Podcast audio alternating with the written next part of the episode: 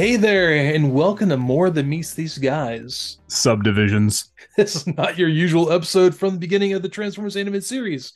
This is a sideshow that we'll be doing that whenever we have other interests that we want to talk about, when we have an off week or holidays or emergencies. It may be something that I'm a fan of or Ed's a fan of, and vice versa. We may not the one may not know as much about the other one's uh, interests, so it's kind of a, a way for us to explore our, our other interests. So, uh, you know, welcome everyone, and we hope you enjoy this like we do. So, Ed, this week we got into the anime classic Appleseed. Yeah, and this is a this is one that uh, I think this is kind of different than even the last time we did a subdivisions, where this is one that I don't think either one of us know to know a whole lot about. Like I, I know I've seen it in the past, mm-hmm. but I don't. This isn't one that's deep from my wheelhouse, and I don't think it is from yours either. I actually had a um I, I years ago, I mean, we used to buy or rent if you whenever you can get it um anime from the cover art. And uh this is one of those where um I saw the cover art, I thought it sounded really cool. I read the back, sounded really cool, and I, I bought this on VHS years ago at like mm-hmm. Sam Goody or something like, like that. Oh, yeah. And uh took it home and I was a little disappointed. because, you know, because buddy that uh that cover art does not match what we see in the movie. No. well we're gonna talk we're gonna get into that. We're gonna get into that down the yeah. uh down the, the, the road there. Um yeah. it's it's completely a um it's it's art from the manga. And right right. this this movie actually the 1988 movies we were doing the movie doesn't match the um the manga at all. This is like his own separate story. We're using the same you know, in every way it does not match yeah. the the the we, we, manga, manga, manga. We went over this last time when we did Area 88. Yeah. I think we just settled on Japanese comics. But I'm going to say pretty much. That's good. That works. Um, so yeah, so like we said, this is the 1988. Uh, it's a, it, it's an OVA though, which is kind of a unique thing that you don't really see these much anymore. This was yeah. that was if you're if you're a young buck out there, that's an original video animation. These were mm-hmm. direct to uh, to VHS uh, releases that were somewhere between an episode and a and a feature length thing. They were normally mm-hmm. uh, you know anywhere from 45 minutes to uh, you know like an hour and a half generally. Um, and uh, you know there were tons and tons of these from uh, from back in the day. This was this was a yeah. big one. Um, this yeah, this is one of those. Go ahead. Also, this is one of those penultimate ones that people like kind of in their heads by. And honestly, when we get into this more, um, with the uh, the the mangaku um, mangaka art, you know, the artist is um, well known for. We'll see how all this stuff fits together. But the thing is, uh, when you you get into this, um, yes, the art doesn't exactly match the Japanese comic, the manga, um, but the but the storytelling kind of does. It's um, I don't want to go too much into that, but I really like this this particular this uh, creator, this this artist and um and you know writer, he really embraces fully what it means to have uh, cyberpunk. Yeah, this is and that's uh, Masamune Shirow for uh, yes. those out there that aren't familiar, who also who's better known for Ghost in the Shell, which yes. is his uh, his his lasting work, his uh, his magnum opus, as it were. um, uh, which is to, that that was to, to, me is like one of the pillars of of this era of of anime. One of the of the four pillars of you know, along with Akira, uh, Vampire Hunter D, and um, oh god, Ninja Scroll.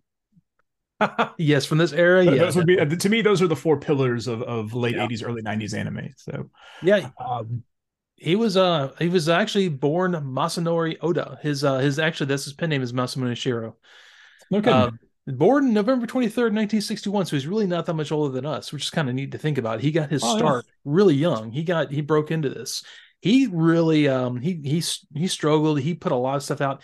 His, uh, his original one, which actually I, I like also, I used to have on uh, VHS is, uh, Black Magic M66, which there's a little callback in this Yes, yeah, yeah, there is, and uh, that was another one that uh, I remember seeing a lot. I don't know that I ever saw that, but I remember seeing it in a lot of things because um, at, at, some point back in the late '80s and the early '90s, my my friends and I ended up with uh, with a catalog for this place called Kimono My House. Do you uh, do you remember Kimono My House? I do not. I, that's a new one. okay, me. so th- these guys were for a little while. They were like the mail order uh, place for uh, anything like like Japanese or anime related. Like you could get T-shirts or um, like figures or VHS tapes or uh, any of that kind of weirdo stuff. That stuff that you can just go to the mall and get from like Hot Topic or Box Lunch now, or or like any comic book store or yeah. anything like that. But or Amazon people, for that matter. Yeah, well, y- younger people don't really get that. That that stuff was rare back then. It was like you yeah. couldn't get it. You couldn't just go. You couldn't just go in and get it. And I remember, you know, hearing about people that lived in like San Francisco or New York, where they had a Chinatown, and there'd be like, oh, there's a video store that they they just stock rentals of all this like like untranslated anime. You just go rent whatever you want, like as it comes out. Like yeah, like like just blows my mind because it was like you had to be in a secret club here to get that stuff. You know, I remember um you know, there I remember for a while there was one dude in town that uh he had like a like a chest, like a like a big moving trunk, like a steamer trunk that was just full of, of uh, VHS cassettes. These uh, like subtitled VHS cassettes, and like you had to be you had to be in with him to, to even get access to these things. The keeper of the anime. Uh, but yeah, he, yeah, but he but he was a dude that looked like a guy that you would imagine would be really into anime in the in the 90s because it was a bunch of garbage. Like it was, was a bunch a, of like was screaming girls and stuff. What's that? Was it a McAfee? I, I don't know who I don't know who the guy was. I have no idea who he was. I remember seeing him like all the time, but uh, I was always I never wanted to deal with him because he looked like a guy that was really into anime. Um, I mean, okay, so because let's explain this because yeah, know, no, you're right, now, you're right. It, it's it's all like mainstream now. That's all you know. Like my son can just turn on Hulu and watch uh, Demon Slayer or you know whatever um whatever Naruto or One Piece uh whatever's out you know that that kids 100%. watch these days. You can you can just it's just there. You can just have it. Um and everybody because that's the that's the mainstream thing of adventure cartoons now pretty much. But um back in the day back when you know when this came out and when i when i was you know learning about these things there were two very very distinct camps of people that were into these things there were there were people that you would you would think of there that are that are anime people like the stereotypical anime person yeah we, we talked like, about it before yeah that, that, kind of and i'm not i'm not i'm not disparaging anyone because no, it's no. Um but, but, but also it was kind of subversive though because like a lot of my friends that were into punk rock all loved loved Akira. We loved uh you know we loved watching Robotech and this stuff. Man, so look, was, uh, like Wu Tang is huge into anime and samurai. I mean, come on, that that's that's the thing. That's the, it was subversive in the culture, but people didn't talk about it. Uh, you had to get you you had to know that cool guy or the anime guys. Um, were, it's not trying to disparage anyone, like you said. It was just that way. Um, yeah, that's just and there wasn't a lot of crossover. Like like you know like like the bunk rockers didn't hang out with the with the the trunk of anime guys but um but yeah so we you know we got this this uh, catalog called kimono my house. They just had tons and tons and tons of stuff in there and it was just page after page after page and they didn't really explain what a lot of it was. It was like clothes on pins and just like 10 pages of these things and then like t-shirts and like my friends and i ordered t-shirts and i, I remember ordering the first time we ordered i got um i got a a captain harlock t-shirt because oh, yeah. uh, Glenn Danzig from the Misfits uh, wore a, a, Captain Harlock shirt, so I wanted to have a Harlock punk rock. And uh, but it was too. It was I ordered my size, but it was too small. I guess it was a Japanese size, so I, I wore that shirt one time and it shrunk, and uh, I can never wear it again. Um, but I also uh, Gaijin size. I got a Godzilla T-shirt also that, that um it, that, that, was my size and that I wore for a million years till it fell apart. But it was weird because it had like like the it had like the shadow of Godzilla, but then it had the text of Godzilla on the bottom. But the text was like that puffy print, and I never mm-hmm. understood why they did the puffy print. I hated that part, but um, I like that I like that Godzilla shirt though. I wish I still had it. Um, yeah, actually, the uh, it's kind of funny you say that all that though because um, yeah, like like you said, it it subverted um it was kind of like the outskirts of everything. And think about it, punk rock is on the outskirts um you know the uh, the, uh, the kind of um i feel like in larger cities it was kind of subverted into like hip hop and stuff like that because once again wu-tang um, right. i mean like my, one of my, my favorite albums i know yours also um uh GZA liquid swords. I mean that's just samurai clips and i love it. I can listen to that the whole thing and like it's but that's that was it. You know you have um you have these people that you would associate with it realizing that this is this is cool stuff. And then you realize that it's okay with them so you can be a little more open with it. And then you know yeah like, like i said you know i can turn on hulu. Like i was watching um uh gundam iron blooded orphans which is a great show um, just while I was that, doing homework earlier. That's on every streaming service now, and it was like you, you know, like like that would have been you know back in the day if you wanted to watch that, you would have had to have ordered like like eight VHSs that were like thirty dollars in night in early nineties. Hundred percent. Like that. That's the thing. And now it's just there. You, you can just. I, I used to. You can just have it. You know. I used to go to uh, TBS Comics, and I would uh, buy their uh, fan uh, subbed Rurouni Kenshin in clamshells, and they were oh, badly oh, yeah. you know, copied off of VCR or, whatever, yeah. and then fan subbed at the bottom, and they weren't always right. But then that, now you can just like turn on, um, yeah, like I said, turn on Hulu or Netflix, and it's just the yeah, whole series just, there. there. Yeah, yeah, exactly. It, it, yeah, yeah, yeah. You pay like thirty bucks and you get a VHS oh, that had two episodes, and easily, was, yeah. That was my experience so, with uh, Evangelion. Actually, I usually buy like twenty five dollars a tape from like Sam Goody or whatever, and they have two episodes. Yeah. Speaking of Evangelion, uh, so th- so uh, this Gainax. show was actually produced by Gainax, who is Gainax? actually who's better known for uh, for Evangelion for running out of money at the end of Evangelion. Um, yeah, yeah, uh, that's okay. That's a whole controversy for another time. I actually like that last episode just because it's existential crisis, but that's just me. I get it. It worked out really well in my opinion. Fans hated that stuff. They wanted like world-ending stuff, but um, so yeah, look, uh, let's just go back on track here for a second. Um, it's like we, we could talk about anime stuff and our growing up because it was it was a struggle, man. Like there was uh, you'd have that person you knew who had like imported, you know, uh, Go Lion toys, you know, not the match not not the Matchbox ones, the imported the actual, Go Lion toys right. or imported Valkyries, you know, not not like um, you know, not the not Jetfire. Yeah, not Jet. Oh, dude, don't don't disparage Jetfire. but uh, you know, you, but you'd have that sort of thing. So it was like you said, it was extremely hard to come by. So um, when I think I was, I was like eighteen or nineteen, um, I was huge in anime. I mean, I was collecting um, right soon after I was collecting Evangelion, but I was I was like I'd go every couple weeks, and I got you know after I got paid a couple you know a couple times and had a little extra money, I'd buy a, a video and like some great ones like uh, Patlabor, which I don't know if anyone want and watches Patlabor. The um, movie one and two are fantastic. They are very they are very good. Um, yeah, they, and that the, the whole idea of a uh, dystopian future. I didn't really get into um the uh you know those of the uh, the oh god the neuromancer or sort of thing but i you know because i know you're a huge fan of neuromancer yeah mm. but these all these things all they were in were really directly in, influenced by uh, the writings like Neuromancer and um, you know other subsequent things uh, influenced by uh, Do Androids Dream of Electric Sheep. Right. All these things Blade, were direct influences. Uh, yeah. they were universal. So you see a lot of this in uh, Appleseed.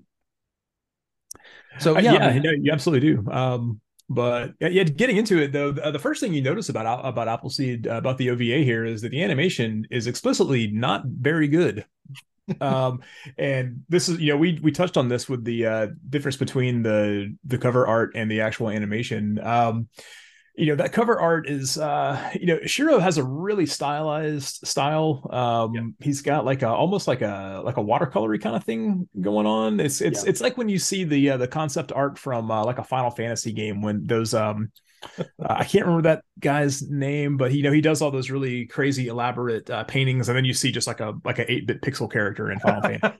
Like, like that, oh, okay, oh, that's Yoshitaka Amano, I think is who I'm thinking. Yeah, yeah, I think it's that's what. Um, but you know, but the thing is, like this OVA, it's on par. It's par for the course for 1980s TV anime. But yeah. look, man, uh, you know this was released the same year as Akira. Akira yeah, like, which is to this day still one of the best animated movies of all time. Like it, well. far, from a, from a technical like animation standpoint, you can you can I, I don't if you want to complain about the last 30 minutes of it having you know three lines of dialogue, I don't care. Don't come at me with that. I, I don't care because Look, I can sit and watch that city blow up for the rest of my life, and it's totally. I could watch Tokyo blow up like every other anime has. I could watch Kaneda like zoom down the streets with, with the with the, the, the tracers on the lights. I could watch that for the rest of my that's, life. that's actually incredible. Just like the uh, Ghost in the Shell movie that came out, but um, those those are standards, and uh, we have to remember that anime really wasn't all that accepted mainstream before Akira, before Ghost in the Shell, before um, uh, Miyazaki's things became more mainstream. Um, you know, anime wasn't considered a, a, a viable mass market thing for Americans, and it was kind of still weird. So at this time in 1988, it was uh, still kind of weird. I mean, God, 1988, I was uh, I was in middle school. Yeah, was that? Yeah, yeah, I had to been like sixth grade or something. Um, so yeah, that was my last year of middle school. And, uh, yeah, that, was, um, that seems about right. But yeah, people forget like like how much Akira like up the game though is the thing, oh, yeah. and, and you can't not compare anything to it that came after it, especially like something like this where you're dealing with, uh, you know, like like a cyberpunk sort of setting and this kind of thing. Um, and this this is really proto. Um, this is really proto Ghost in the Shell. A lot of the concepts he used in this, um, really directly um, played into Ghost in the Shell. All these you know, neat little gadgets cyber brains, you know, bio, bioroids, uh, all these things that you know, people being born into this utopian society, actually plays into a lot. One one of my favorite animes, Psycho-Pass. It's a very direct influence, um, directly influenced from Masamune Shirow's um, work. So, I mean, this is like, this is um, keystone anime for the whole era to me. You can't, uh, you can't have uh, what we have now without without Gundam, without uh, things like um, Appleseed, without well, you know, at least the manga. Um, you know, you yeah. can't you have, have Bubblegum Crisis. These are I, these are keystone animes. No, I, I mean, I, I, I'm not like that, that that will have to deal with you know at the end when we you know get into like overall thoughts but no yeah. I, that's that's a good point um but i'm i'm like off the bat though the, the the opening bit of animation is just not good um, and the other thing that immediately stands out is that uh, I watched the I watched a, a, uh, a, a dubbed version of this, which uh, anime fans can go ahead and you, you guys can go ahead and come to my house and beat me up. I don't care. Um, it, like I, I th- that was what was available on on Tubi, and uh, man, this voice acting is terrible.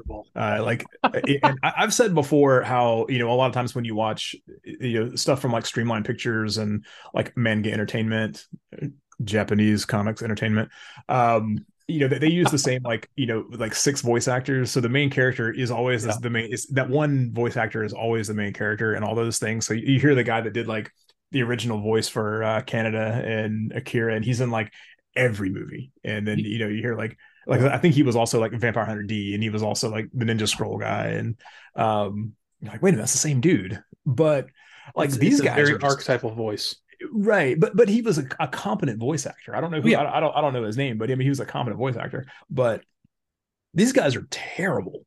Like the, these guys are are like D grade, and it, it was like um it, it was like some dudes like kind of fell backwards into having the license for this. And they're like, hey, guess what? We're going to localize Appleseed. like, who's going to do the voice acting? Like, I don't know. these guys Yo, just kind of figure it. it. out. I don't know. Well, yeah, this was um this was very early on in uh, you know dubbing. Also, you, you had things like you know Go Lion being becoming Voltron. You had um you know uh, Battle of the Planets. You know G Force, whatever you call. It. These are very early um anime things, and um you know yeah you can beat us up all day long for watching the dub, but at the end of the day, this is what we had back then. You didn't have a lot of subtitle things. I I gotta tell a, a story though.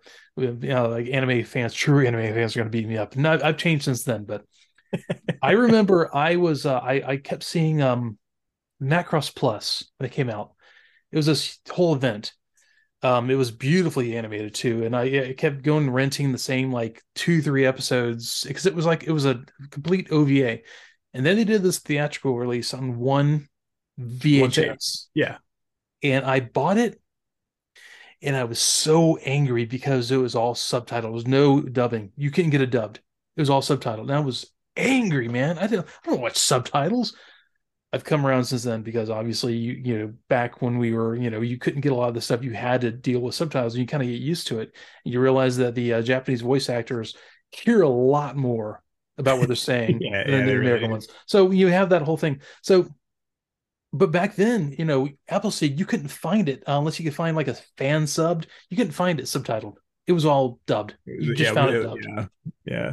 And uh, yeah, and it was one of those things where you know if you were lucky enough to have a video store that carried anime near your house, then you, you just got what, whatever you got. Like uh, yeah. you know you you know they always had like this and like two tapes of like the Venus Wars and oh um, 100 percent and around the one half in yeah, like, like yeah, Ranma. Oh um, god, the middle of the show somewhere, you just see like the you know um uh, some girl you know, attacking Ranma on the cover. That's all you saw. There's like two or three versions of that.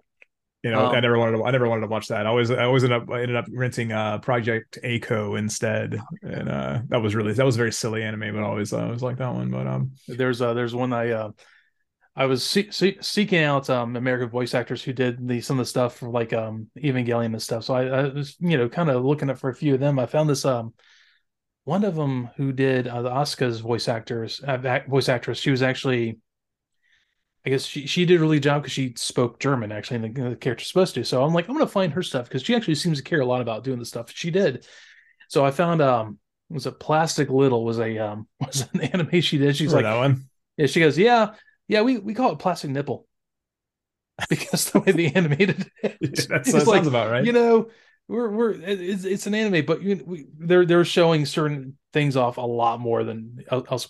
But that's actually one of the things I want to jump in here, though. Um, I made that said that to make a point.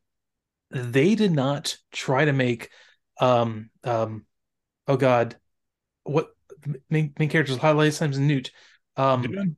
Noonan. Thank you, Noonan. She Noonan, did not yes. make her um buxom at all. They didn't know. They didn't. Um, they didn't. Yeah, they, kinda, they, didn't attempt to. Yeah, make her any sort of uh, like a, like even like a, like attractive really, or any character yeah. for the most part. And that's that not what that was. That's pretty rare. yeah, the way she reminded me of um of the uh, the female um you know co-star of RoboCop. I can't remember her name right now. Murphy. Murphy. Well, yeah, the character's name, not the actress. But Murphy oh, yeah. wasn't shown as being a very girly either. She was very tomboyish. It didn't show. She wasn't very shown as being very curvy, and that was the thing that they did with uh with Deunan Knute here. It was just kind of nice and just unusual, you know, because you expect that. Um, you know what? Actually, the animation reminded me a lot of is uh, Fist of the North Star. Um, the way they drew faces, especially on um on Athena. You think so? I, I didn't. I don't really see that. Fist of the North mm-hmm. Star got got a really weird, uh, like really angular faces. Uh, the only, yeah. the, the, you know, to me, the most the closest comparison to Fist of the North Star is, um, it looks like a primitive version of, uh, God, that there's some new school anime that, uh, that kids really like. Bizarre what? Adventure. Yes, JoJo's Bizarre Adventure. Yeah, it looks same, like a, a it looks motif. like a proto version of that, and yeah, um, which is fine. Which is fine. Um, I like that. Uh, yeah. So uh, we got a SWAT team here. We have a SWAT team here that um yeah one guy has a really cool uh, one of those cool uh SWAT watches where they has like the piece of cloth that goes over the the watch face. Important, so you don't shine it. Right. My, you know, my stepdad had one of those when I was a kid. I always thought it was the coolest thing, and uh, this was this was very cool uh, seeing this here. Um, we have a cyborg dude with a robot head. He's a he's a giant. He's like twice as tall as as the main character. But he's the other main character. This is uh yes uh, Buliaros. That's it's it's spelled like Briareos, but it's it's pronounced Buliaros. Uh, he has a long Greek sounding last name. I, I had it down. I can't, I lost my file where I wrote the stuff down. But yeah, he is. Um, he is apparently he was uh, Deunan's partner, and during a, a, some sort of um some sort of thing that happened. Apparently in the manga, they explain this. He jumped on a grenade to save her, and they gave him a, a prosthetic body. Oh, okay. So okay. that's why she has a very much a loyalty to her him, and he has a loyalty to her. They're like they're attached to the hip because you know they he he gave his almost gave his life for her and you know so they're they're they're tight. That's why they had this relationship. He's a real cool guy though. He's got a, a really cool robot head with uh, five camera lenses for eyes. bunny um, ears. he has but he has bunny ears. They, they, they, did some cool stuff with the bunny ears though. They, they kind of moved around with his mood and what he was uh, thinking or whatever. Um so he's kind of yeah so he's kind of like robocop a little bit. And um mm-hmm. but he's got a he's got like a weird new york accent too though. He does. Like this voice actor voices. is awful. Um doing it Yes, yeah, so, so they're chasing this guy down. They're chasing this this main bad guy down, and um and uh Buliaros says that this guy is parts. He must be part cyborg. How are you a part cyborg? You're either a cyborg or not. If you get one thing in you, you're a cyborg. That's it. There's no part cyborg. Like, don't I guess. So if, if you get if you get a, like a, a shoulder replacement, are you, are you a cyborg? See that that's the that, that's the real conundrum, isn't it? If you have a pacemaker, yeah. are you a cyborg? Yeah. But I think what he's trying to say is, uh, trying to establish. I think in this at this point in the in the movie, trying to establish what makes a cyborg, what what denotes a cyborg, and it, you know, and, uh, he's not wrong. But uh, no, he's not. Well, I mean, he's not wrong. Yeah, I think it's like some easy exposition right here. Right. Uh, I, I love part this. robot would be like okay, cyborg, you're part you're part robot. Uh, so uh, one of the best things is uh, I I love how the SWAT team actually handles this because there's it's a situation where it could go really badly. So they're they're sent in because they are like the elite SWAT force. Mm-hmm. And you see uh is hanging on the side of the building. She's looking in the window and she sees the uh the cyborg guy who we'll know, know as uh AJ Sebastian uh, in a while kind of looking in. She she sees him. She's like, all right, cool. She watches him go in, and then they they uh, they you know penetrate the perimeter and do their whole thing, which you know I like when he's uh you're getting you're getting this um oh god um Chekhov's gun right here because he's burning files. You don't know why he's burning files. You just see a little bit of the uh, the bio, bio droid or whatever it is the uh, the big tank thing being burned in the uh, toilet and he's like looking over there, and he has his accent. It's like, or his voice is like, he expecting to say, "Yeah, I'm I'm burning the stuff," you know, like this villain act, villain voice, which kind of has. So um, I think that was the the multipede. I think is a blueprint for the, the multipede is what that. Yeah, it was, it was like a hover, like tank. a giant, yeah. uh, like a giant walking uh, robot uh, kind of thing. Um, very much so, the style of uh, of you seen Ghost in the Shell too. So this is like a, it, it is very, Ghost in the Shell. Yeah, it is very Ghost in the Shell. Um, it's also it reminded me a lot of um. Th- there's a a line of uh, models um from uh, from Japan called uh, Maschinen Krieger that were like these um sort of uh diesel punk like World War II and like junk mashups that this guy did. I love um, it reminded me a lot of that kind of that kind of or like uh um uh god what's that video that side scrolling video game where Metal Slug. Metal Slug, yeah, kind of it was kind of Metal Sluggish. It's the same um, kind of um aesthetic used in um Dominion Tank Police, which he also did. Yeah. Dominion Tank Police was huge when the, with the with the weeb community when I was in Vanderbilt High School. It was huge. I, I, I don't mean okay, I don't mean to say weeb is a uh, as a, a pejorative, but it is. Uh, but I mean that like someone who was devoted to anime. It was like they were they built their life around anime. Dominion Tank Police uh, we got started getting into that that buxom woman. And you had two in that. Yes, and uh, yes, using the metal slug kind of tanks. It really was. Yeah, they, yeah, they did. Um, yeah. So uh, AJ Sebastian uh, sounds a lot like uh, one of Marge Simpson's sisters. he's got he sounds like Patty and Selma. He's, he's got that he's got that voice. Um, yeah, I was just taking a leak. he, sounds, he, sounds, like he sounds like that. Um, oh god, I can't unhear that now. That's great. So, uh, it, so around this time, we get we get the first uh, musical interlude, and uh, man, we have got some Japanese city pop going on here. We have got this this like inoffensive like like jazz pop. Like uh, this is this, this is like like I, I like this stuff because it it very much reminds me of, of, the 80s. It reminds me of like of bland television from the 80s. I would say though, it reminds me of a anime stylized Blade Runner background uh, jazz. It, that's that exactly film... what it, that's no, that's exactly what it is. Yeah. The, the thing is, is it, this music just permeates the entire thing. It, it's there. It's constantly there. and even when something's supposed to be serious or like action packed or whatever, you just get this do do do do like yeah and it's it's like kind of bouncy you know bass guitar this gong, gong, gong, gong. and, and um, it's it, it kind of there's times where it kind of threw me off because I, I could have used some hard like synth music at some point in this I thought that would have uh, it would have done uh, pretty well but that's um, the thing um, though I actually it's I blame my dad I, I I you know blame him slash appreciate the fact that he brought me up, listened to a lot of new age. Uh, he he he actually funnily called it uh, white guy jazz. Uh, oh. some Emerson Lake Palmer, you know, some, some uh, Spyro Gyra in there.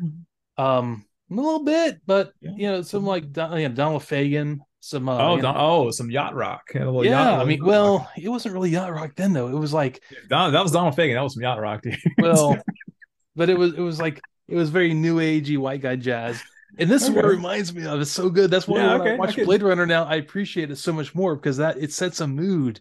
I can I, I can see it. I can yeah. see it. Um, we meet the character. Uh, we meet the character Hitomi at this point, and uh, Hitomi is she's sort of like like Schindler. She uh she her whole thing is she rescues people from these war zones. There's these bombed out war zones, and she yeah. uh, takes them and uh, brings them into this uh, the city of uh, Olympus, which is like a this utopian city where this whole thing is set. Um, you know, this kind of has uh, aspects of um. Did you ever watch Big O? I did. I did watch a little bit of. Yeah, because this yeah. this microcosm of a city that no one really pays attention to what happens outside the city. It's just almost like this domed microcosm of a city, and everyone's appreciative. And everyone does their kind of thing, and it, it, people don't ask about what happens in the outside world anymore. Right. It's kind of how it feels, actually. I'm sorry, yeah, no, you know, it's it's a very it's very much a hey, uh, yeah, like whatever happens under this dome, then we're you know we're to, like we don't care about anything else. So, um, but this is still pretty cool though because you know she's an altruistic character that's uh, that's you know rescuing people from these uh, you know these bombed out war zones where you know, people are you know just getting killed constantly and we get some cool uh, some cool pans of uh, you know these blown up tanks and you know like like dead yeah. soldiers and tanks and stuff. That was uh, that was very that was very cool. Looked kind of like an '80s uh, thrash metal album cover, like a like a nuclear assault cover or something like that. Or a, yeah. Uh, oh God, yeah. Um, it, uh, like Exodus cover maybe or something. Oh yeah, like I can see that. Yeah, the uh, the outside of the dome, you have like very desert, like wasteland kind of things, just like in Big O. Yeah, it's like yeah, the sprawling desert. You don't know what happens beyond the desert. It could be you know another dome or something it could be the ocean it could be some like lavish green uh, land but the, they don't really care right. what happens yeah, in olympus yeah, is important it, it, ultimately doesn't matter because it, yeah. it's the story happens inside the dome here so um uh but uh, aj sebastian has a crew though these guys break into some place and they steal some really cool looking mechs um yeah uh, was it land um landmates yeah, thank, thank you, Landmates. Right. Um, I, I, don't know what's going on here. I don't know why he's doing this. Um, but th- we have mechs now, so the, the stakes have been raised here, and I'm and I'm on board. I'm totally I'm totally cool with this. Um, uh, honestly, it's it's a what it was very um much like um like once again proto um well let's say proto, but this is this kind of happens alongside of Bubblegum Crisis. Bubblegum Crisis, the uh, the main characters use like you know, exosuits to fight like things like people in mechs and you know mm-hmm. like big cyborg things. So that was this whole era. That really, I mean, it really lends itself to the era of what would happen if we had things like you know people augmented. So yeah, I mean, like with the, the with the, uh, the mech suits, it really it lends itself to what's the up in the stakes, I guess. Yeah, yeah, yeah, definitely. It's definitely uh, you know like showing the baseline technology. Also, that you know we have there's cyborgs, but we also have we've got some power armor also. Um, Oh, God. So uh, we go to this really bizarre scene, like in a bar, um, in the the coffee house, um, uh, and uh, so the uh, what was it? Um, uh, Deunan and uh, Briareos are there, and uh, Hitomi's there, and they're kind of, you know, Hitomi's coming to town, and you know, they're kind of, you know, cheering her for, you know, being the one that rescued them because they all feel like, you know, owe a debt of gratitude to her or whatever. But so Hitomi just gets wasted and she is she is falling down. She's got like the red, like that they drew her cheeks red and everything. Yeah. And, it's um, a very stylized way they, they draw yeah. anime girls. Well, yeah, that's part of the language of uh, yeah. of, of of anime. yeah, um, and you know cartoons in general. But mm-hmm. so she's hitting on this dude with a sleeveless denim shirt. This is a guy we saw earlier on. He was from the opening scene of the, of the, the very poorly animated opening scene of the movie. Yeah, um, yeah. Karen. But he's got a sleeveless denim shirt on. He's another cop too. He works with um, with Aduna and Buliaros. Yeah. So I, I, like this because this is how cool guys dressed in, 80s anime. like, like if you had a sleeveless, if you had a sleeveless like shirt on, you were you were cool, right? Yeah. Um, but see, 100%. but this reminded me of another another thing though, because there used to be a dude that I would see around town in nerd stores and like.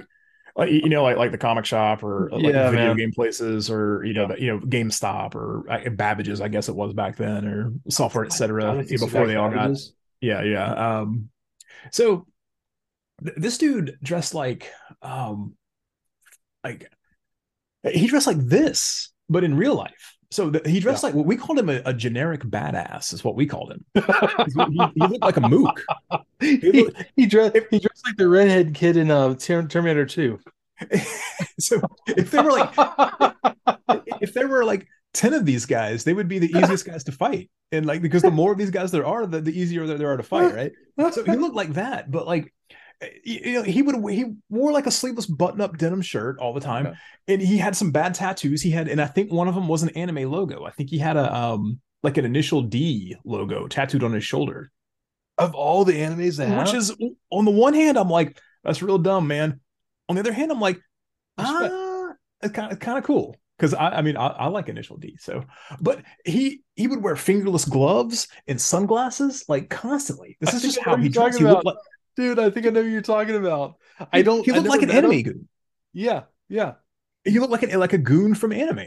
And he looked like a guy where they, they would animate. I, like, know exactly what you're talking about. They Holy would crap. animate like 20 of this guy, and and you know like yeah. like Ken from Fist of the North Star would beat up like these guys in match. He right? looked like he wanted to be a character in Fist of the North Star with that sleeveless denim shirt. And, he uh, did. Uh, yeah, dude, hundred percent. I know exactly what you're talking about. So I always respected that guy for being or like final fight. he did. He looked like, like Terry was going to beat this guy up. You know, like he looked um, like he um, wanted to be guile. Yeah, dude. but this guy was he was like a thousand percent committed to this look, and, I thought that was super cool, and, and I totally respect that. But he also one thousand percent proved that, that look does not work in the real world. like.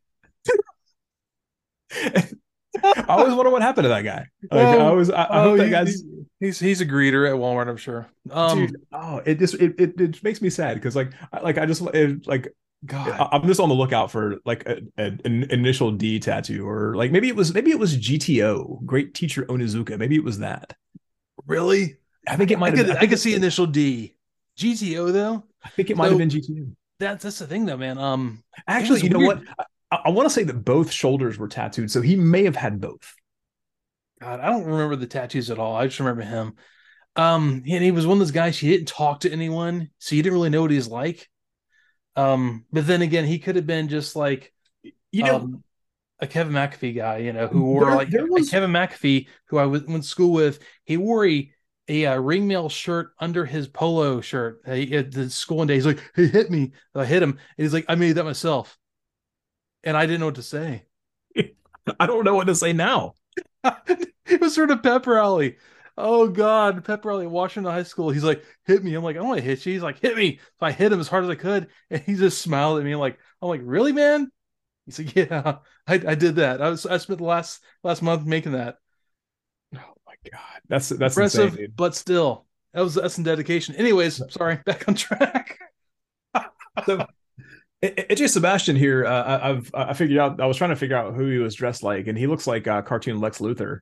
He kind of does actually. He, he looks like superpowers. He has the purple and, and the green on, and the uh, the um fashion in this is. And he's bald. He's bald also. So he's well, he's got to be bald. He, he's a cyborg man. He's out of the implants. He's got like the one, you know, uh, cover. It looks almost like he has he's like a patch over his eye, but it's because he has a cybernetic eye. Cyber, yeah, cyber eye. Right, yeah. Right, right. It has that weird patch that across his head like this. It's like a rectangular patch that apparently all cyborgs have to have. At we, oh, you know, oh, yeah. Oh, oh yeah, you you got to have that. Yeah. Like in Cyberpunk 2077, really yep. established you got to have lines all over your head somewhere. But uh, we, so we get the plot of the movie revealed here. So uh, basically, this uh, AJ is like trying to lead an uprising against these uh, these biodroids. Biodroids we find out are like these uh, clones, these enhanced clones of, of, humans. So, so he doesn't like these these things because uh, they're trying to have a say in the government, and uh, yeah. and he doesn't he doesn't like that because he doesn't think they have any right to rule over humanity because they're they were created as tools of humanity. Um, and I mean, I'm gonna say, man, w- with the whole AI thing that's going on right now, my man's got a point. Well, I got I got to say, okay, first of all, um, I a couple points here. First of all, they were genetically enhanced to be like the people to run the city. They were made to run this city of of uh, Olympus. That's first thing. Second of all, I just had a, a thought when I was watching. I remember this as well. This plot is directly the season one of Psycho-Pass, where they he wants to subvert the main computer that runs the city uh Psycho-Pass season one the um there's this this, this um i guess sociopath psychopath who wants to um, take down the main computer that runs all the um all the city and uh create chaos because be, when you create chaos apparently afterwards everything's great. Uh that's what exactly yeah. what aj sebastian's doing. Like i said exposition exposition is pretty early in this. There's not mm-hmm. a lot of like you know what is he really trying to do? He tells you what he's trying to do early on. Right.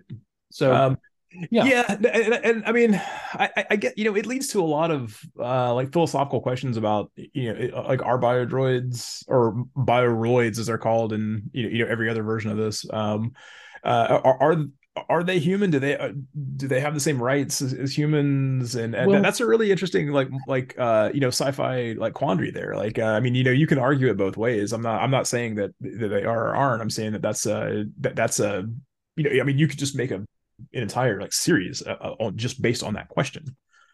Yeah, and, and it's it's it's it's the probably the most interesting point that's raised by this show. And it's basically just kind of a like a almost like a throwaway point. It just it's just like an excuse to get him to do this do these things you know? Um, that's it's actually one of the most uh, prescient points in um in the sort of dystopian future uh, novelizations. Uh, do androids dream of electricity? You know once right. Nexus six androids they're essentially um, they're a uh, the step above in the evolutionary ladder of, of humans, but they have a they have an expiration date. What if you didn't have an expiration date? Right? Are they any less human because do they have a soul? Do they have memories? So once again, you know the bioroids, bioroids. Um, yeah. Anyways, um, are they any less human because they're created? Um, you get into um, um, eugenics, honestly, because they are they are organic they are created. Yeah. Um so, yeah, no, that, that's that's a good point. Um and, and, and like I said, it like I don't have an answer for it, and I'm not going to try to answer that here. I mean, that's that's why it's such a prescient topic yeah. in anime or sci-fi. Still, no, agreed, and and that, that's why it's almost kind of tragic that um that that it was just kind of an excuse that that you know that that, that was all they really did here. Um, and th- this uh, reminds me, we, we got it. We got to somehow one day get a uh, Blade Runner RPG like tabletop RPG going. That book is just beautiful. I look yeah. at it every so often.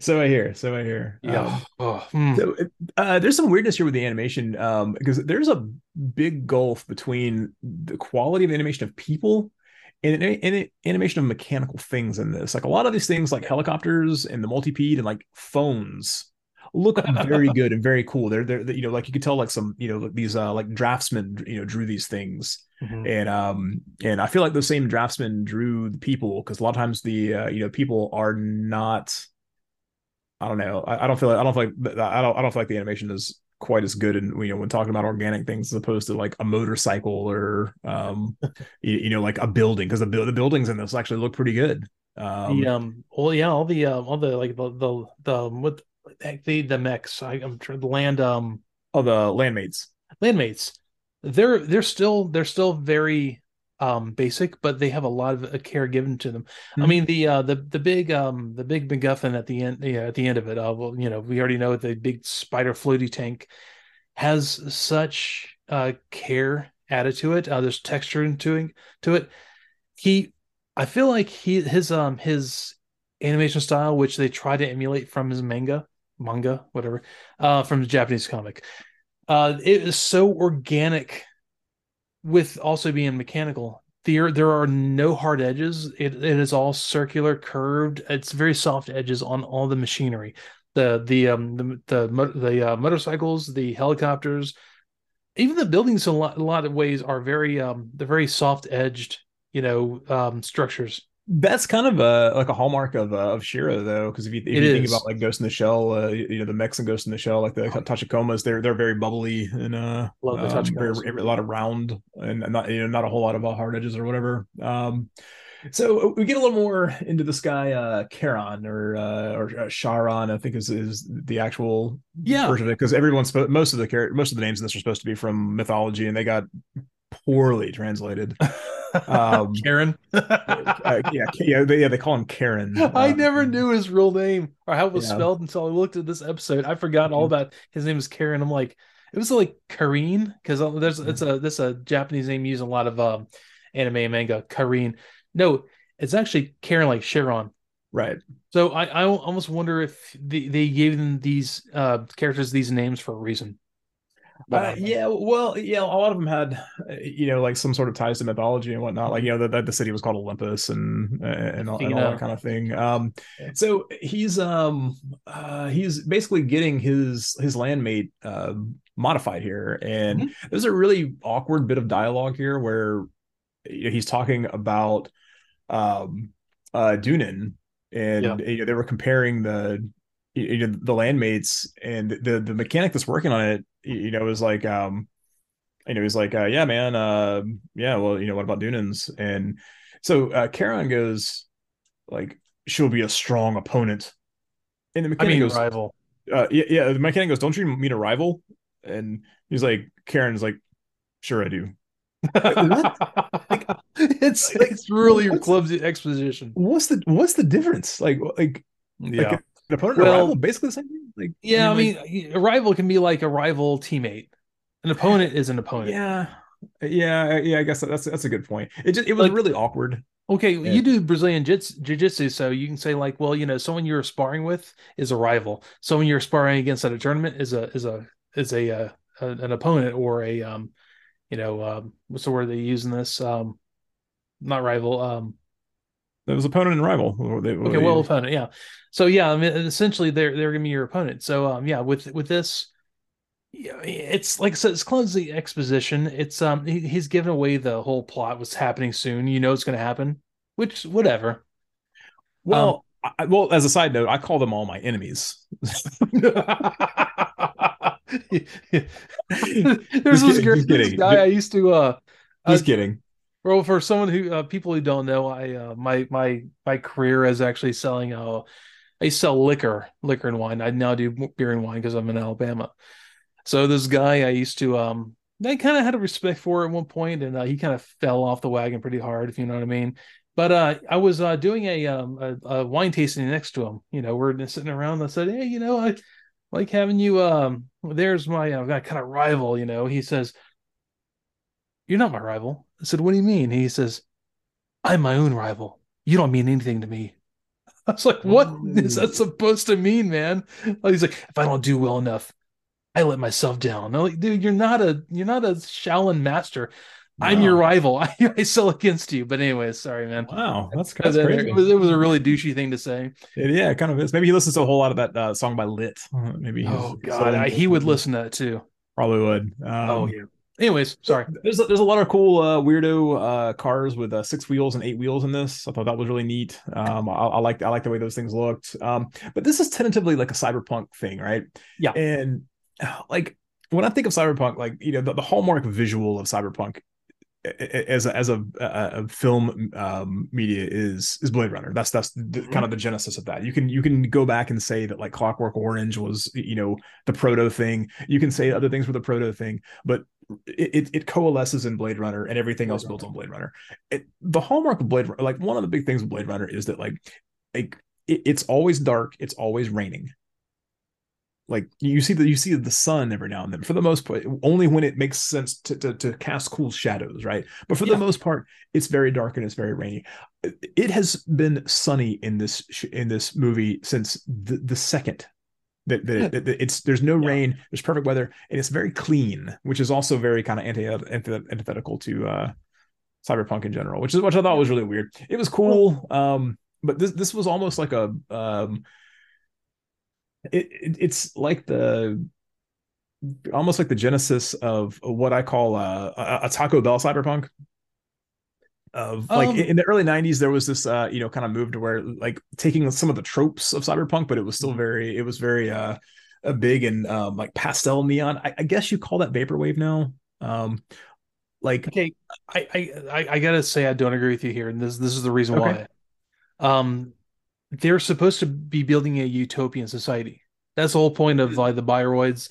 That's the whole point of uh, Olympus. So to create a depressing, dark, um, um, cyberpunk, you know, like motif goes against what the whole thing is here. It's supposed to be like, hey, we're going to take you out of war torn Earth. We're going to put you under the dome where everything's beautiful, everything's sunny, everything's like really nice. And that's what the um, AJ Sebastian's rebelling against. He doesn't want it to be nice. He wants it to be real. He wants something tangible. So I think that's what this uh, this movie is trying to show. Well, no, I, I agree with you there. Um, yeah. because like I said, this this is like that the kind of the, the genesis of Taco Bell Cyberpunk of hmm. uh, which to me the biggest thing for that is um the you know the biggest you know, touchstone of that micro genre would be Demolition Man. Okay, I can see that. that that's actually Which, a really good. Uh, uh, everything was very clean, and yeah. So uh, and and you know the more I think about it, there's, there's a lot of similarities there. Yeah, there are actually. Well, Demolition Man is obviously uh, brought from a uh, cyberpunk aesthetic, but in a very, uh, I guess, a whitewash kind of uh, cyberpunk aesthetic. So, yeah, um, three shells, but, man. Three. Three shells. That's my family crest. Did you, did you ever tell you that? Like my ancestral family crest is three sea, three seashells. So okay, you know then. Okay, that's fine. Yeah, I know how to, I know how to use them. Hey, dude, I don't want I don't want to give away the to, everyone else is listening. So as long as you know, we're good. Uh, I love my three seashells. Anyways, so we get a really funny uh, uh, scene here of um, Briareos and uh, uh, eating some food in, in this uh, car, and um, Briareos is like eating French fries, which is it's it's it's funny because he has a complete robot face. Like, he doesn't have a mouth or anything. He just it just like opens up and he's just shoving French fries in his in like a hole. yeah, yeah, yeah. Is, he's drinking a soda out of a straw too. well, he can't pour it in his mouth, man. He can't open his mouth the right way. He's got to use a straw. Don't don't don't be uh, don't be elitist. I thought it was I thought it was funny. I thought it was it, it, was actually it was great. Um, um, there I don't know where this happens. I, I'm I have like the the vague memory of like and they're they're they're making fun of uh you know how much time the Briareos and uh and uh, Noonan are spending together. Like you know, oh, you are you guys you know married or you know something like along the lines. They're in the locker room essentially, and uh you know they're they're going like ah no what are you talking about?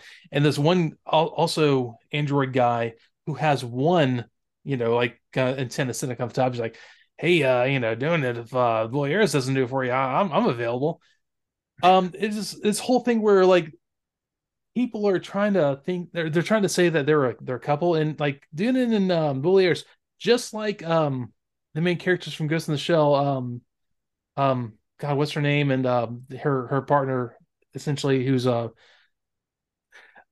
I think Masamune Shirow likes having the um the the partnership of a, a man and a woman without it being really a romantic thing.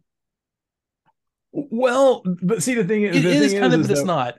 In in the manga and in the in the 2000 and 2004 movie, like Briareos and um uh oh gosh, I forgot her name. Uh, Deunan, They, they are romantically involved. Okay. So um, I, I, think they just cut that out for. I, I, think it was kind of pointless to even touch on it in a okay. you know in a, in a 70 minute OVA. yeah, it's true. Um, okay, I, I, I can check that one out because I haven't watched that because I wanted to focus on this one. Yeah, yeah. Uh, um, um and I, I, hate that I can't remember the characters' names from uh, uh Kusanagi. Uh, Kusanagi, yes. Um, yeah, um, um, Batou, Batou and Kusanagi. Yes, yes. You're yeah. Yeah, they they actually have a very strong, almost romantic, but it's not quite there kind of relationship. Well, I mean that's you get the tension that way. That's a, it work. It works really well. You're um, right. Actually, it's very moonlighting of them. I was about to say. I was about to mention moonlighting. Um, uh, there you uh, go. Yeah. Uh, we had a cool montage here of uh, Deunan and uh, Briareos uh, fighting crime to some city pop jams. This, I was, love this was weird and cool. Um, I, I like this. I love it. He's holding up the back of the car and the, the two wheels in the front are spinning. He's like, he's just crunching the back of this car. The guy's like, What are you doing? He's like, Arr. I don't know what they were even really looking for here, but this was pretty They were cool. trying um, to find like leads to what was going on, I think, from AJ Sebastian. And I don't know why they went about it this way. It was, it, it was it, it, was yeah it was, it was real bizarre but it was um, an 80s montage moment that's all you can say it was very it was very uh yeah, yeah it was very much like when you're you know when you're fixing up the house or uh fixing up the car fixing up the boat fixing up something in the yeah 80s. you, had, had, to have some sort of 80s um um a glam rock you know indie thing going on when you when yeah. you're some kind of music in the background except they use this weird really weird uh I guess yacht rock, new age jazz thing in the background. it was it was so weird. Um, so there's a bartender uh, that is oh. apparently an informant for Briareos. He looks a lot yeah. like Dungeon Master from the old D and D cartoon. Does. Uh, if Dungeon Master like Dungeon Master um, hit the Golden Corral every uh, Tuesday for a while and didn't walk at all, man, that's that's hundred percent him. So, so this guy is uh, he's gonna he knows what's going on. He has the whole scoop on um, yeah.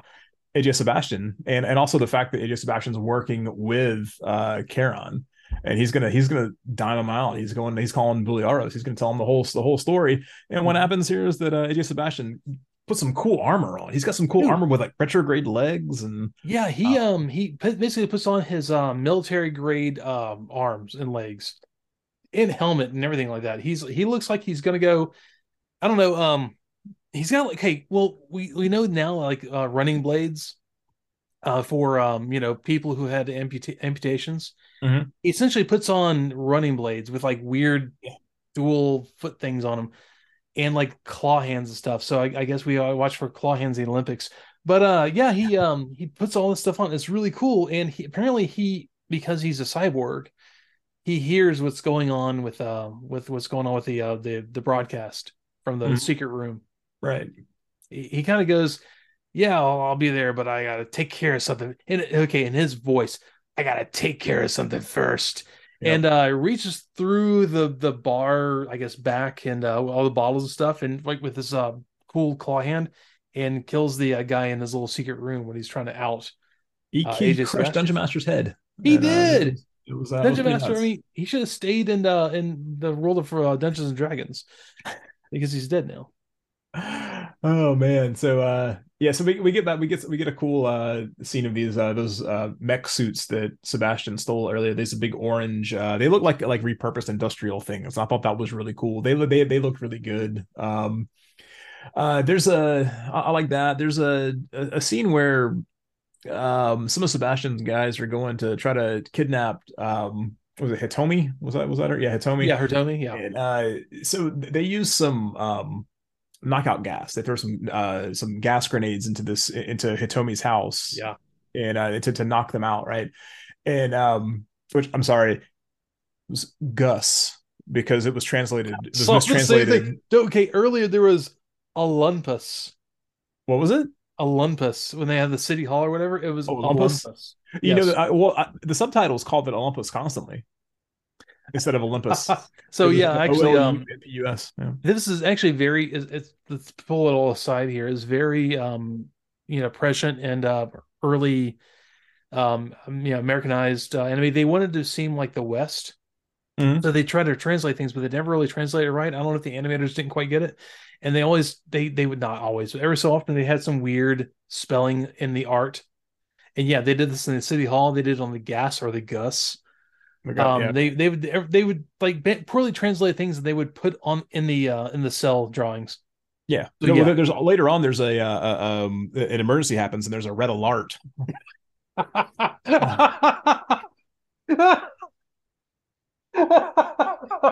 Red alert red alert. Red alert uh, so, red alert. But but so this gas knocks out Briareos and um and Deunan, but uh, like, why would Briareos get knocked out by this?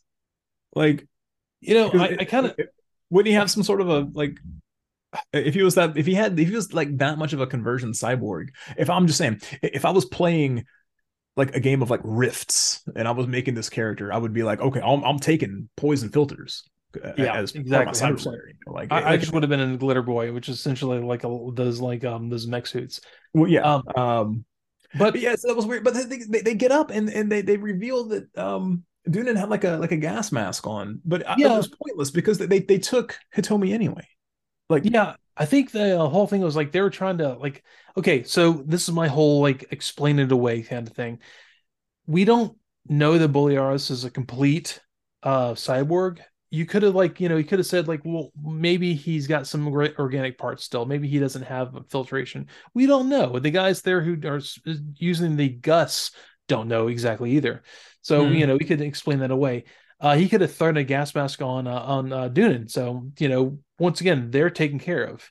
The guys look in them. Okay, well, they're on the ground. They're out. So okay, fine, whatever. And but Hitomi uh, they they've got to like let let them the the people think that they're out so they want to find out what's going on. Well, they can't get to Hitomi quick enough. Uh, they were right whole... Hitomi though. They were in the same room with Hitomi. Were they like feeding her to to AJ? No, she was in the she's in her bedroom like reading or something. She fell asleep. I thought they were right there. I thought they were in the same room. I, anyway, yeah, I, think, I, I, don't know. Yeah. Well, anyway, she's she's like she's reading. Apparently, uh, she's probably reading some bad manga or Japanese comics Japanese and comics. fell asleep. Yes. Right. And uh, yeah. So she that's what's happened with that. And um, AJ or no, it's not AJ. It's um, it's uh, Karen. Karen, yeah, Karen. That's not her. Yeah. Maybe she was reading uh, Golgo thirteen. Oh, I love Golgo thirteen. So do I. I have a figure of Golgo thirteen on my uh, Duke really? Togo on my on my oh. shelf over there. Yeah, yeah. Man, Golgo thirteen is fantastic. Golgo mm-hmm. thirteen, for people who do not know, is the James Bond of manga or Japanese Absolutely. comics. Absolutely, yeah, Japanese comics. Yeah, and uh, one of the he worst uh, cool. uh, NES games. He uh, he, the women love him, and he leaves them all behind because he's Golgo thirteen got Anyways. Cool white suit too. Um, yeah. So, uh, so they um, we get a we get a little battle here, and there's a really cool scene where uh, Briareos um is, is holding a guy up, and he's got his gun at him, and he's like, "Let her go, or I'm gonna make you look like Mr. Swiss Cheese Contest. Mr. Swiss, the winner of Mr. Swiss Cheese Contest. Mr. Swiss Cheese Contest. Yeah, this, this was uh this was some of the weirdest trash talk I've ever heard in a show I, ever in my entire life. I feel and like those bad translations. I hope. I hope. I, I don't think it was. I think that was somebody trying to sound hard. That was some. That was a. That was what uh Shirow thought a, a dirty Harry line would sound like. But you know, honestly, Bully say like, "Hey, let it go! I'm gonna make you Mr. Swiss Cheese Contest winner." In his New York accent. um, so maybe it was it's supposed to sound much better coming out of his mouth, but it didn't.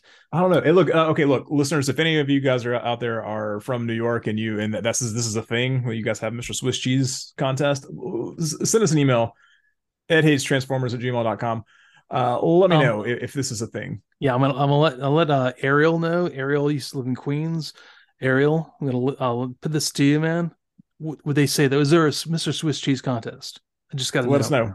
Let yeah. us know. Hook us up. Let us know. Let, give us a scoop 100%. on this. There's Mr. Yes. Swiss cheese contest, and if so, how do I get it? How do I get invited to that? Because I want to watch. Yeah. Um. So uh, all the bad guys, all the the bad guys, all the good guys here, all the mook good guys here, they all they all look like Beachhead from GI Joe. They all have uh oh they do. They, they all have like balaclava, green balaclavas, and uh black vests on. They have got submachine guns. what a great cool. callback. That's fantastic. Um, yeah. Um, oh, um, real quick, I got to interrupt you. I'm sorry. Um, there was at one point in the back of one of those cars. I don't know where it was. I remember the, the scene.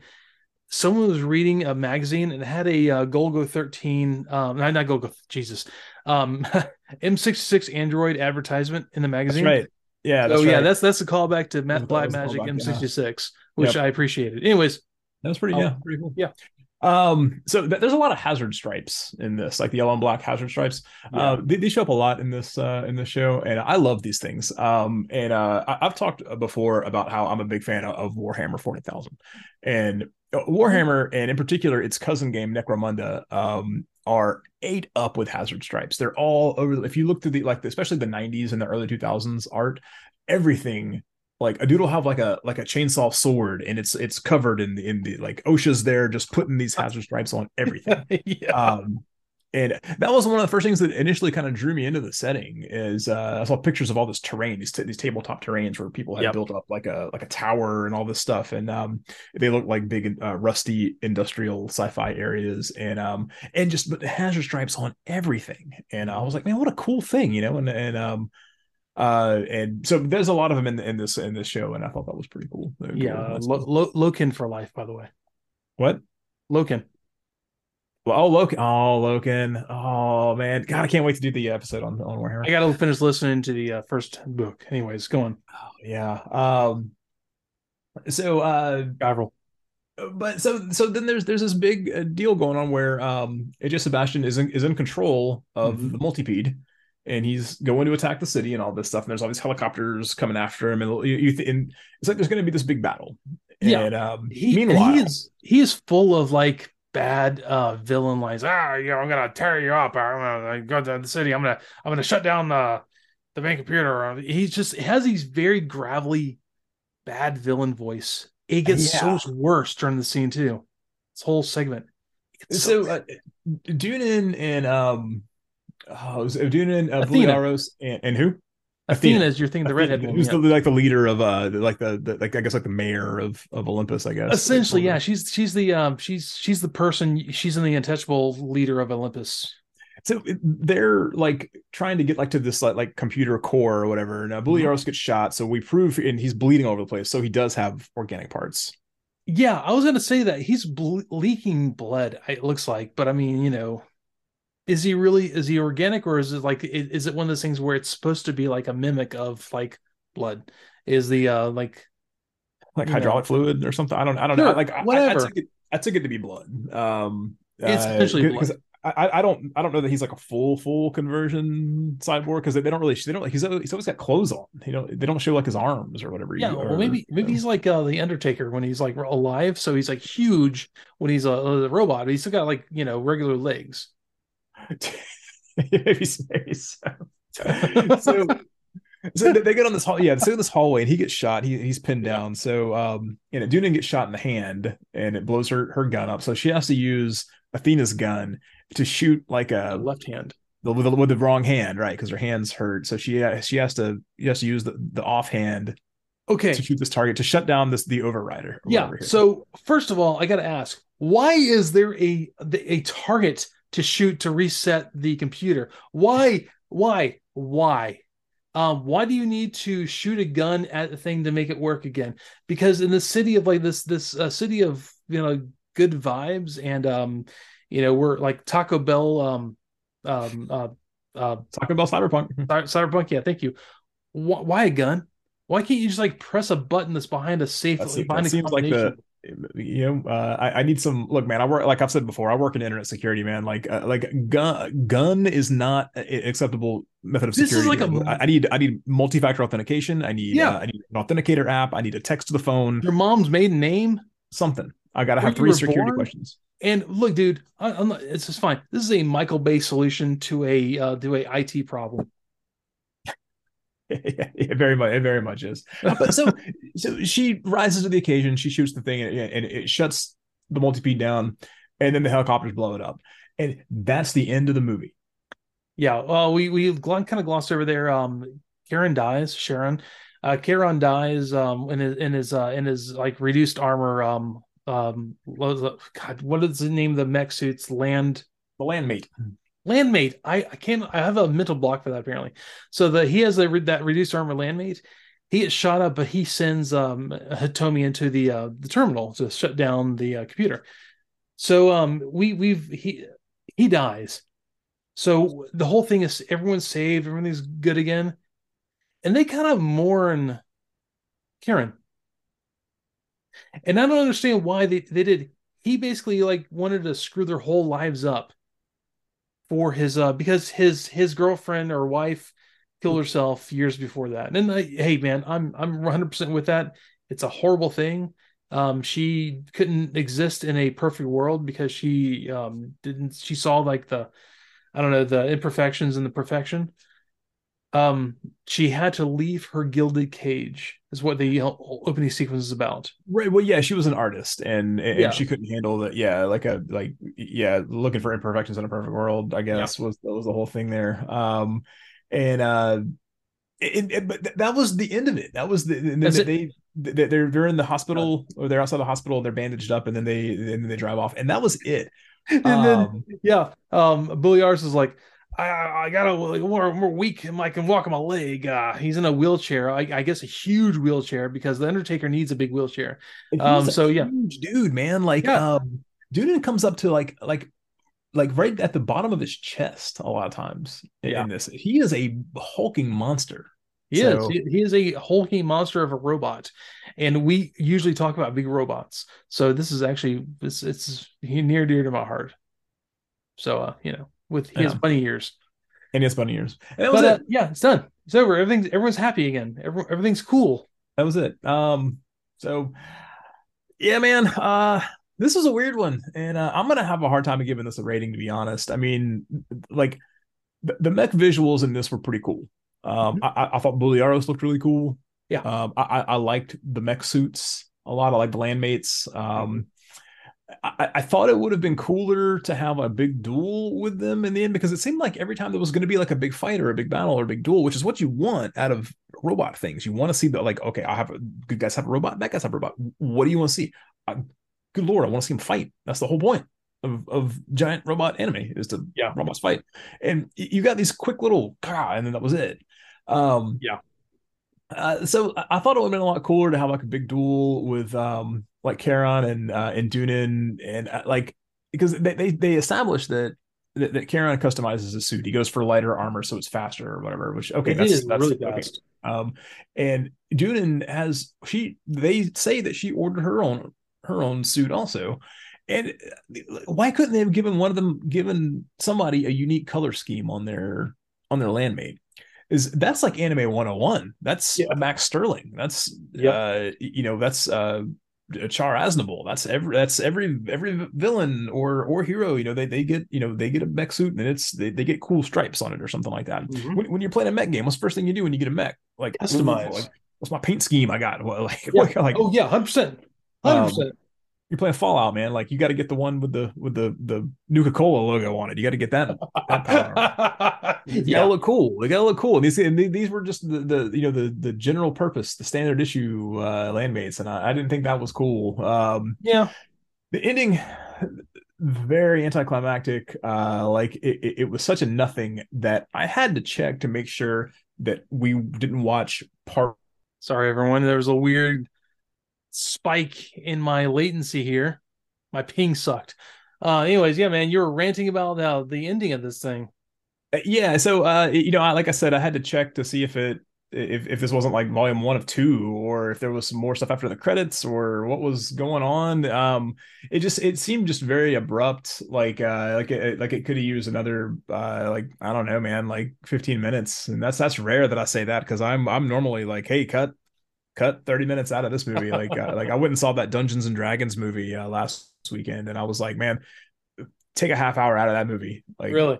cut like gut that like to cut 30 minutes of talking out of that movie and it would have been a lot better. Um yeah. but you know so i, I appreciate that this is a thing and I, I like that it's there. It was one of those things that I, i'm glad that i got to revisit it but as a an OVA or as a film, I can I can't really put this in the same category as something like Akira, Ghost in the Shell, um, Vampire Hunter D, or Ninja Scroll, the the the four pillars of uh, uh of anime of early anime film. Um, if I were to give this a rating, if I were to give this a um, let me see, let, let me go, let me go adult rating, I'm gonna have to go. Uh, I, I mean, like I said, it wasn't bad. It just wasn't. I don't know, man. It just it seemed a little like it didn't know the hype. I'd probably go three winners of Mr. Swiss Cheese contest out of five. Um, uh, that said, um, 1991 brain though, which is probably about the time that I would have, you know, that that, that I I would have become like cognizant of this and and been able to you know get my hands on it. 91 91 brain that would have you know, like a 16 you know years old or so 17 years old or something like that. If um I, I, I probably would have I'd, I'd, probably rated it a little bit higher than that honestly because it because it was cool and it uh, it touched on on things that I was very at the time I was very very much new to like this whole like dystopian future the cyberpunky kind of um thing. And I, I would because there just wasn't a whole lot of things out there like that at the time.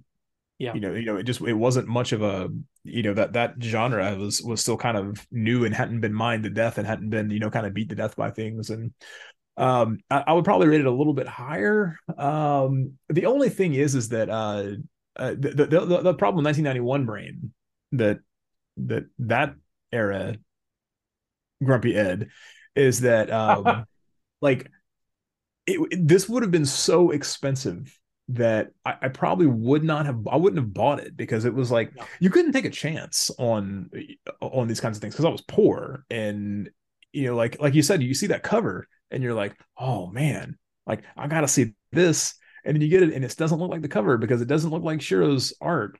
And um and so because and I very much you know like at the time 30 bucks may as that may as well have been a million dollars for me in, yeah. in at that age. And so I known quantities only, you know, like if I'm gonna spend 30 bucks on a on a VHS tape, like I better I better watch that tape a hundred times. I better I better watch it till it wears out because. I, have got to get every penny of value out of that tape. So it, it's it's got to be a it's got to be Akira. It's got to be Ghost in the Shell. It's got to be Scroll.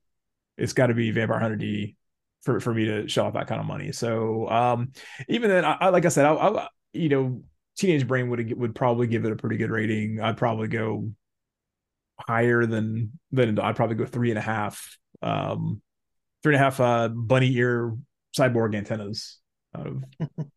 out of five. Um, that's what I'm gonna say. I, am glad that we revisited this because it, it's one of those things that I, I feel like um, like I, I know that I've seen like parts of it in the past, and I'm, I'm I've taken a lot of this in by like cultural osmosis, but I don't think I ever actually sat down and and watched this thing start to finish. Okay. So I'm, I'm glad I'm glad we did. I, it, this was definitely not time wasted.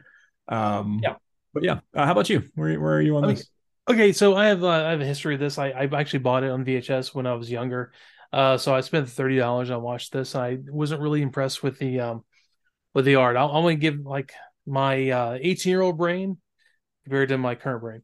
So 18 year old brain, I bought this. I watched it a couple times, and I just I didn't get it.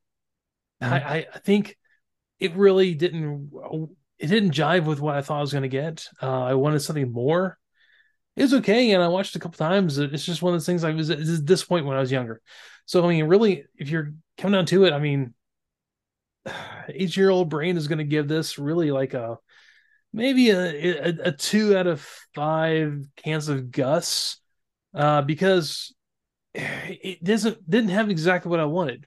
Now I will say that with this caveat in mind of you know, 45 year old uh, brain is going back and watch this, and I see so many of the the uh, proto um, dystopian sci-fi tropes being used right here, and so many of the um, of the you know the dystopian novelization, um, you know, uh, cyberpunk things used in this. I appreciate it so much more. And like you said, it's great, great to come back and visit this because, um, you know, I, I probably threw that VHS away somewhere or gave it to someone at one point because I just didn't like it very much. But come back and look at it now. The animation of the people aside, the animation of everything else is so carefully done. It's so nice. I mean, I would easily give this three and a half uh, Olympus City Halls out of five uh, because it is so good to see the seeds of what we watch now. I mean, it, it, this is a, a, germination of the seeds of what we watch now, that um, or what we continue to watch. That this is an important um, piece of anime, um, developed from a, a manga or Japanese comic, Japanese um, of um, of a world that you know, in, in, inspired Big O, inspired, you know, he inspired himself uh, to make Ghost in the Shell, and inspired Psycho-Pass, inspired so many things. It is important. And I think he did this when he was, God, he was probably in his 20s. He was making this stuff. He was, he was moving the needle towards what we look at as uh, contemporary cyberpunk aesthetic in his 20s. It's pretty impressive. So, like, that whole package three and a half, you know, Olympus City Halls out of five is pretty pretty um, fair, I think. So yeah, man, I, I really am glad we came back to this. I think it's really fair and it's it's good to come back to this. Um, so yeah, but I want to wrap up real quick, uh, saying thank you everyone, everyone for listening. It's cool. I love it. Um, I love our community is building. And uh hey, look, if you want to join the small but growing community, check out our link in the show notes for the, uh, for the Discord and um of your of your podcast app. Sorry. And if you're watching this on YouTube, uh, the link should be there as well in the uh, summary in the show notes as well. Um, if you wouldn't mind, give us a big old thumbs up, share it with some friends, share it on your Facebook page, share it anywhere, share it in your own Discord. Uh, on the podcast app, gives five stars because it helps people find us, which they have, which is really cool to find out how that, that algorithm works. And if you have a friend you think you might be into the show, send them a link to the show. Uh, they may you know listen to this and go like man they're talking about me and i don't like it or they might hear this go like i know that guy i'm all into this mm-hmm. um so yeah uh, if you want to send an email you can just do that at more than meets these guys at gmail or ed hates transformers at gmail so uh yeah with that said man i want to wrap this up this week this is our second subdivisions real cool stuff and i'm a big fan of uh being able to branch out like this so I want to uh, cut off here. And uh, Ed, you want to take us out with anything today? Uh, well, no, we'll be back next week with more back to Transformers. Uh, in the meantime, red alert, red alert, alert! All right, guys, take it easy. Thanks for being here tonight or today, whatever you're listening to this. Whenever you're next listening. week.